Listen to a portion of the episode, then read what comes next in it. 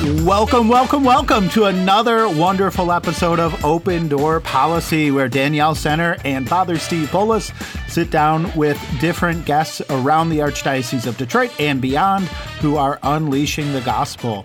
Today we have Father Marko Djonovic, the pastor at St. Moses the Black and one of the founders of Better Way Ministries. Father Marko, how are you? Good. How are you? Great. Uh, Danielle Center, what's up? Oh, you know, just living the dream. What's up with you?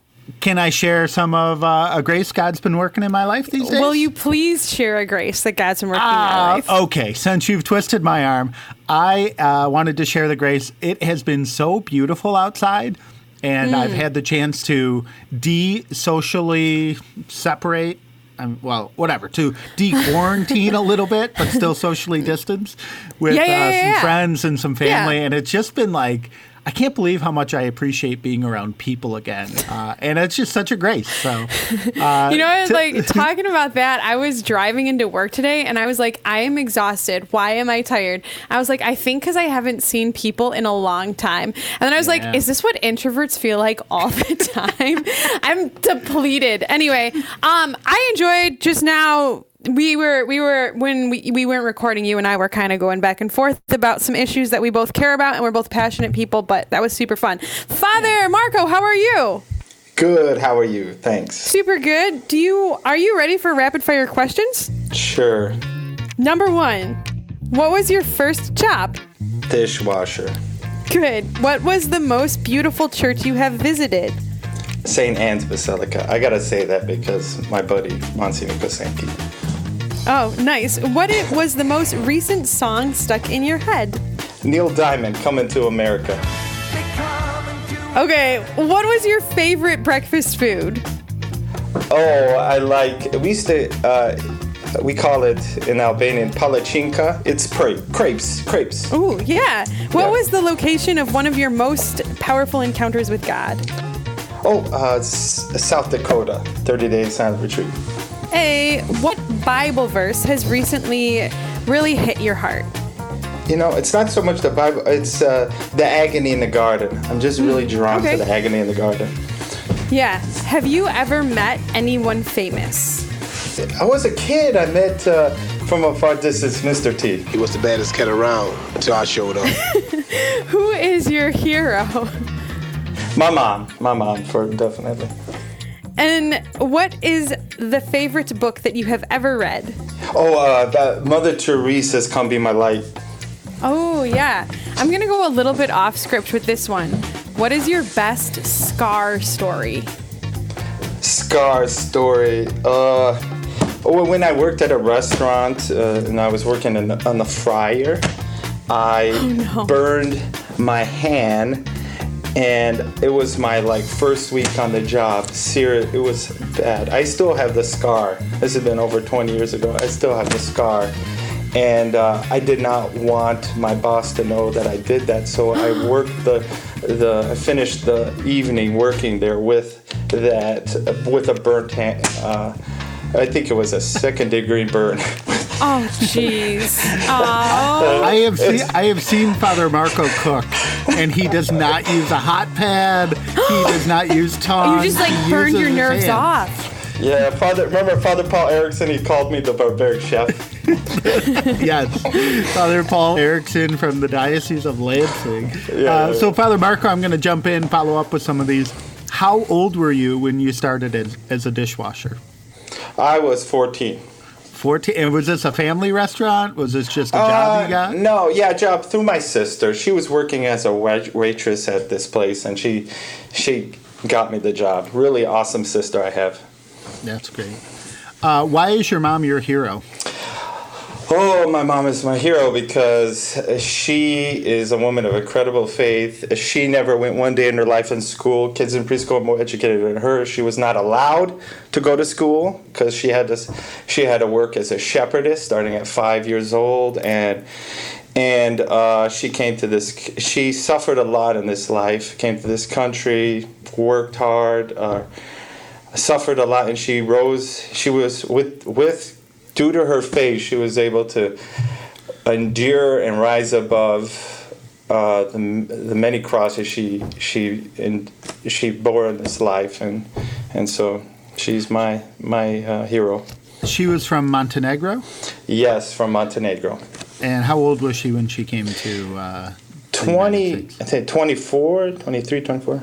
Okay, great. Um, tell me about Broomtree, South Dakota. What? Tell me about that encounter with God. I really came to know Christ more so as a friend. I feel like, mm. yeah. Our diocese uh, asked the uh, uh, seminarians to go through the 30-day silent retreat. No, I remember one time uh, in prayer, I was imagining myself at the wedding at Cana, and mm. I could t- I could tell I could see Jesus telling me, "Pay attention to me, look at me," and it was very powerful. One last question before we finish up, uh, Father Marko. "Come Be My Light" by Mother Teresa. You have a special cultural connection with Mother Teresa. Uh, both of you are Albanian, right? Mm-hmm. Uh, what did you find like that coming through in her book? Did you find her inspiring no, in any particular no, way? No, not necessarily, but learning. I didn't know. Uh, I didn't know about the trials of her of her early life as a religious sister, and her uh, superior was against her idea of of, of uh, going to serve the poorest of the poor in Calcutta, and uh, and also the archbishop at that time, I believe in Calcutta, he he thought really her idea was crazy, and and she was so determined. She had so much faith and trust in Jesus, and then what what even more moved me was. Uh, learning about that dark night that she experienced, mm. that that longing uh, for for God, and and all she had at times was that's all she had in her spiritual life was this thirst for God, and that sufficed for her, and that's just incredible. Yeah. Mm-hmm. Amen. Thanks for letting us get to know you a little bit. Yes.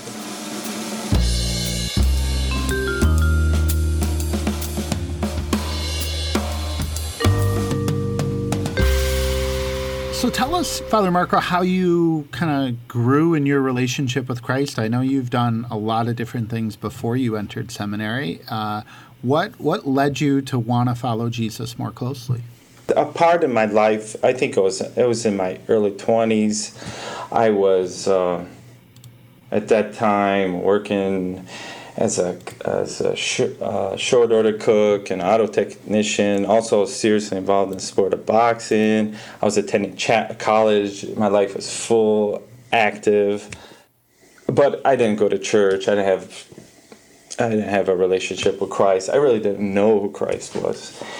And then um, I started to experience health problems, which halted this active life of mine and then my ability to work and and it just crushed me. I i fell into depression.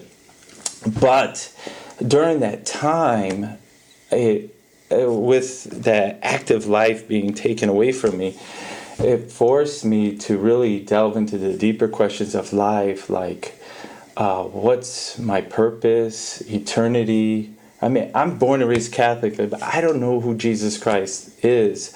So I started uh, reading scripture, uh, reading about the early life of the church, uh, the um, the saints, and and then uh, and then learning about the fact that Jesus is present in the Eucharist under the appearance of bread and wine. When I became convinced of that, I started going to daily mass so, with that said, I eventually opened my heart to the idea of being a priest.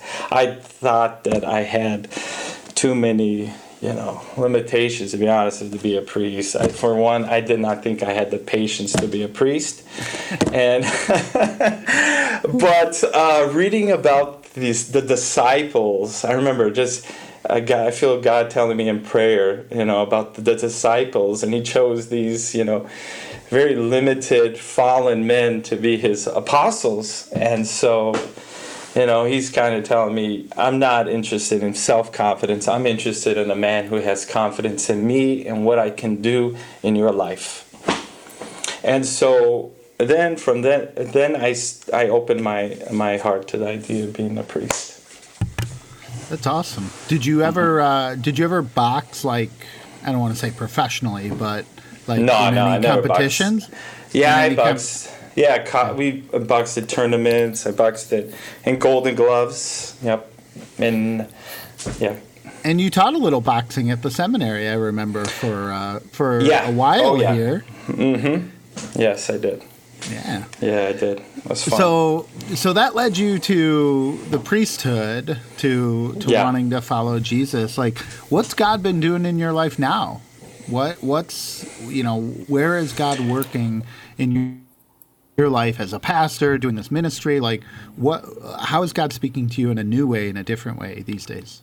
he really wants me to uh, be see in people and in, in situations uh, hope hope.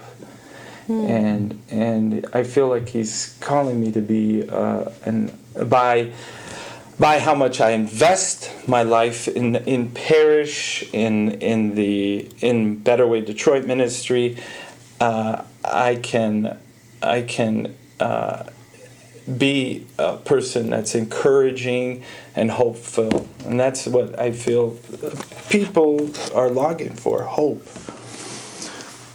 So tell us a bit about Better Way Ministry.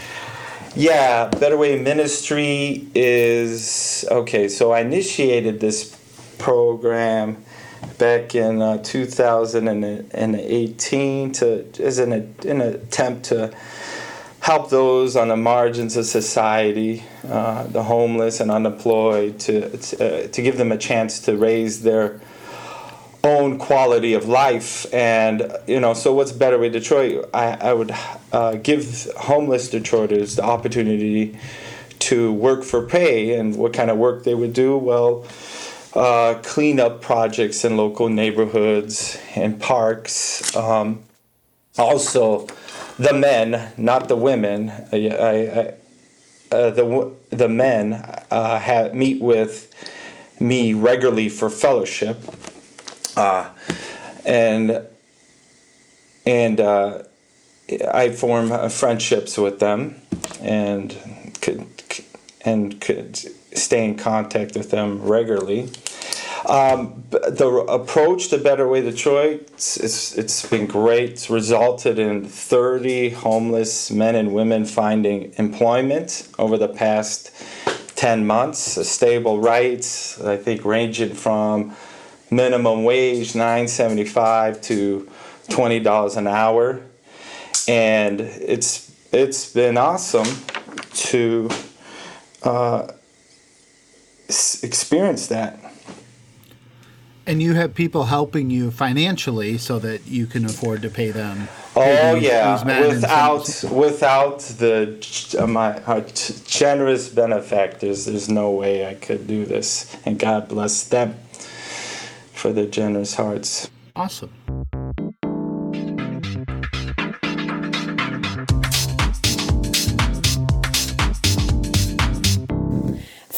Marko, we met when uh, I was in Detroit, and I we ran into each other one day, and we were talking about Better Way Ministries. Then, what inspired Yes. you to start this? Oh, what inspired me was I wanted to give the homeless an opportunity to raise up their dignity uh, through through uh, work. Um, I did not see in the homeless and, and unemployed uh, hopeless objects of pity, but I rather saw uh, men and women with potential. Um, and I want to give them an opportunity to be contributors to society.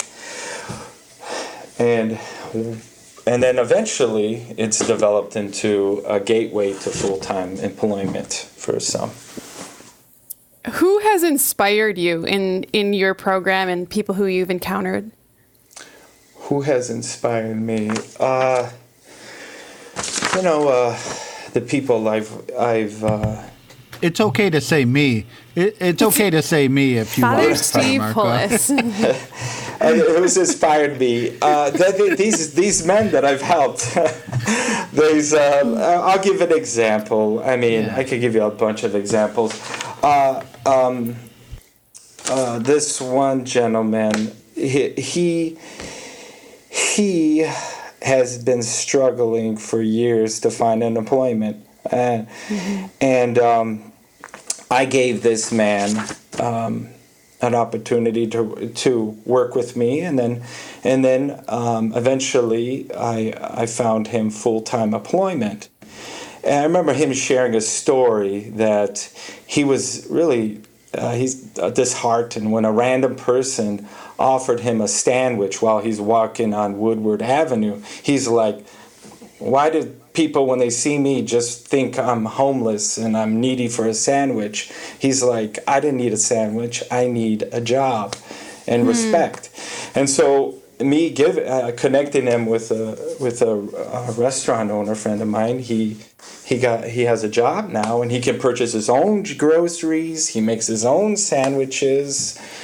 So um, you know, really uh, I feel though that that inspires me. I mean, stories about uh, a um, a man that was uh, serious alcoholic, one of the worst alcoholics I've ever met in my life, and mm. he he'd always ask me for money and I never would give him a, a, dime. I would, you know, I would offer to take him to a restaurant to buy him a meal, but I would not give him money because he's going to use it for alcohol. Eventually, one night, it was, it's interesting, we, I was walking down Woodward and it was like 10 p.m. working down Woodward and and I saw him and I was praying the rosary and I'm like, Lord, I've been praying this, trying to pray a rosary for days.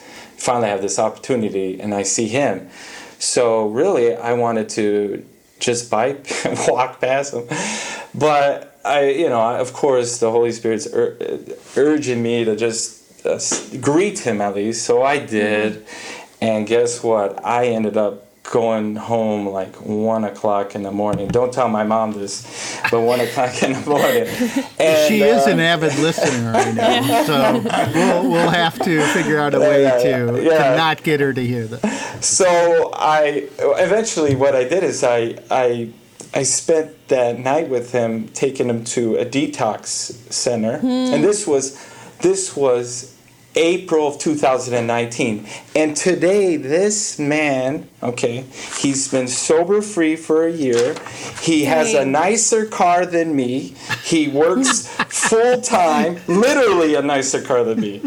He's doing great. But he's in a battle every day to stay sober and be Amen. faithful to God. Every day he's in a battle. But he's yeah. very honest. He calls his friends. He'll call me. He has other people he calls. He's he regularly uh, participates in, in Alcohol Anonymous. So, you know, a, a guy like him is really inspiring. I got uh, some others that's, great stories. No, that that's an awesome story. And it yeah. makes me ask, like, you're involved in this ministry. I know lots of people who listen to this podcast and who are like, who want to be faithful to what Jesus calls them to do. And they encounter homeless people when they're downtown, when they're out mm-hmm. and about at a, at a street corner what is the right way for a missionary disciple to to handle someone who's asking for money on a street corner? I believe that uh, the homeless need two things: uh, a Christian friendship and an opportunity for job for jobs. You know, now do what they what they um, what I think they believe they need, sometimes they don't want.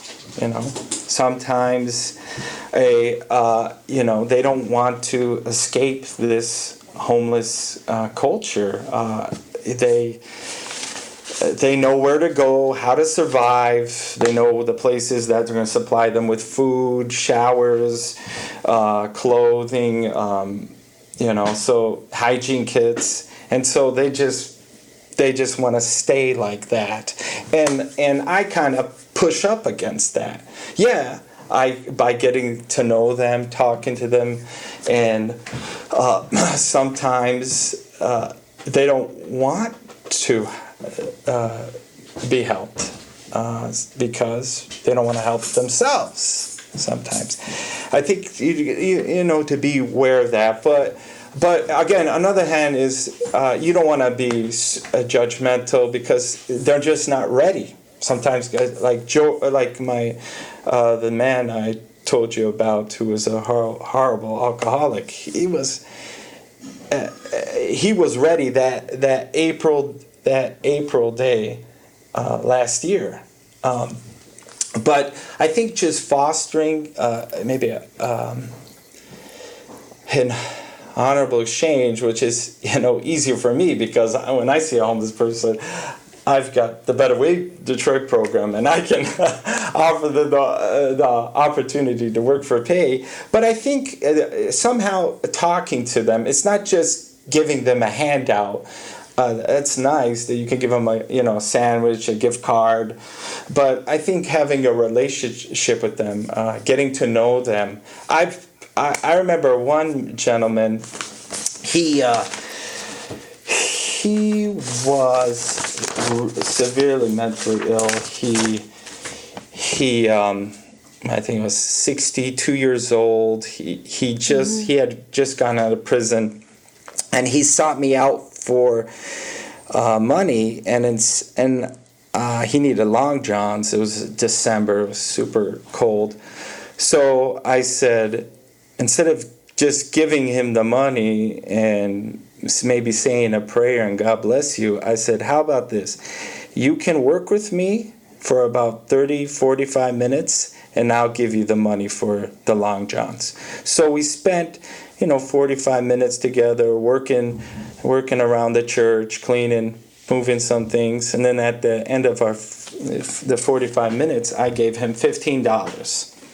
Uh, but uh, during that time, I got to know him. I found out he lived in an abandoned house. I found out he uh, was, um, it, you know, he just got out of prison. That a lot of he's on a lot of prescription drugs. That he was waiting for housing, and actually, uh, uh, he had not really talked to a a uh, uh, an intake. He never received an intake for uh, from a homeless agency, and therefore he really he really couldn't. He really was not in the process of housing, and I helped him get into that process, the process of housing, and he finally he got he got a place. So you know you get to know the guy, and then you're able to to help him. But you have to be very careful. You have to be care careful. Uh, you know you don't want to be yeah you got to be very prudent because not all of them are nice guys. Yeah D- danielle how do you norm you've spent a lot of time in the city of detroit. How do you normally interact with homeless people? Right because we have different we're like like you said father you have a a nonprofit right? Which is awesome yeah, and not yeah. everyone does. Yes. Um some things that I've found that work for me, right, is and and you kind of touched on these, but these are just like what I see in my experience too. Socks on the street are like gold, right? So, and I agree with you that giving someone cash isn't always a wise thing. Um, mm-hmm. And it's all, it's not always the prudent thing. It's not always a yeah. loving thing, right? Yes. And so, um, I just buy like a, like a pack of socks and keep them in my back seat. Mm-hmm. And then when you're driving past someone, um, just like because there's something important about recognizing the human in someone. And i think another thing too that someone once pointed out to me that just kind of like challenged my my brain a little bit in an interesting way is people are socialized in different ways right? So like if i danielle center was to become homeless tonight i would be absolutely overwhelmed because I, I don't know any of that stuff that you talked about, Father. Like, I don't know where to take a shower. I don't know where to get clean water, get clean food, get clean clothes. But someone who is socialized to the streets, my life is overwhelming, right? Like paying bills, keeping on top of taxes, all of these things. That's a really good point, Danielle. Isn't yeah, that blew my mind when I heard it. So I think that um, there's there's also like that compassion of like this person knows a lot that I don't know and knows how to navigate a world I I have no idea how to navigate. So um, all of all of that comes into play as well. Yeah. We're um and I think another thing that's interesting too as as the the city of Detroit shifts um, people shift. So, is there a location that you tend to to reach out to people? Are there locations where you're working? So I kind of try at the beginning. I I I made an effort to go to different places. Sometimes in the uh, in the east side, sometimes yeah. in midtown, downtown. Go to uh, uh, uh oh, it was uh, there was one place in in um, I'm talking about shelters or or soup kitchens. Sometimes just places where they uh, some homeless would gather. And then yeah, Amana meals. I used to go there sometimes. But uh, where eventually what happened was I became really focused on on uh, Third Street and Martin Luther King, and there are two prominent shelters there: NSO. Mm-hmm and Detroit Rescue Mission. And NSO, uh, at NSO, the uh, Detroit Rescue so Mission is just for men. Na- neighborhood, neighborhood services, services organization. Yeah. yeah, yeah. I think I'm pretty sure that's that. And then um, at NSO, uh, Detroit Rescue Mission there is just for men, but NSO is both uh, women and men. And at NSO, they sleep in, in chairs. What? And yeah, they sleep in chairs. And um, uh, yeah, so I ended up going there really often. Yeah. And that's really where you're focused today as well? Right now, I had to, because of the pandemic, I had oh, to sure. st- yeah, step back for a bit. But we, with the, with the counsel of a of a medical expert, you know, when when we feel we're ready, we're going to get back to uh, the, the you know working like I did before. However, I do stay in contact with them. I've just helped. I just helped today, for example, a woman found housing. I did a. I had a this just helped the guy get a job. So I still connect, stay connected to them. But yeah, yeah, I, yeah. I, I, I think you mentioned a really good point as we see this effort and all of our efforts to care for the yeah. less fortunate uh, mm-hmm. under the umbrella of what it means for us to unleash the gospel here in Detroit. Yeah. It, it's not, I mean, we have to take care of people's physical needs. Like, that's yes, a, a yes. moral responsibility. Amen. Have. But what we offer as well is a deeper reality or, or, or, a deeper friendship with Christ that we want to invite them into and to know that this person I love how Danielle talked about like they know things or they're accustomed to things that would totally overwhelm me. Mm-hmm. Um, and so I have to approach them with mm-hmm. a kind of reverence but also with the reality that like they're made in God's image and they need more than just a pair of socks. Now sometimes that's what they need right now, and I can't do anything else uh, for them unless I'm able to do that. But I also want to help them experience or see from them their own humanity. Uh, I have something I can learn from them, so it's not just a relationship of, you know, me from my lofty throne, you know, looking down and right, helping right. them, but but it's also a way that God wants to work in my life by bringing this person into my life. And I love Father Marko how you talk about like your relationship with them has helped uh, shape your spirituality right now. Yeah. Uh, eh, you know, we're, we're drawing close to a close, so I just want to uh, thank you for the great ministry you're doing. How can people find out more about it? Uh, you can find more about it on our website, betterwaydetroit.com. Like us on Facebook and Instagram.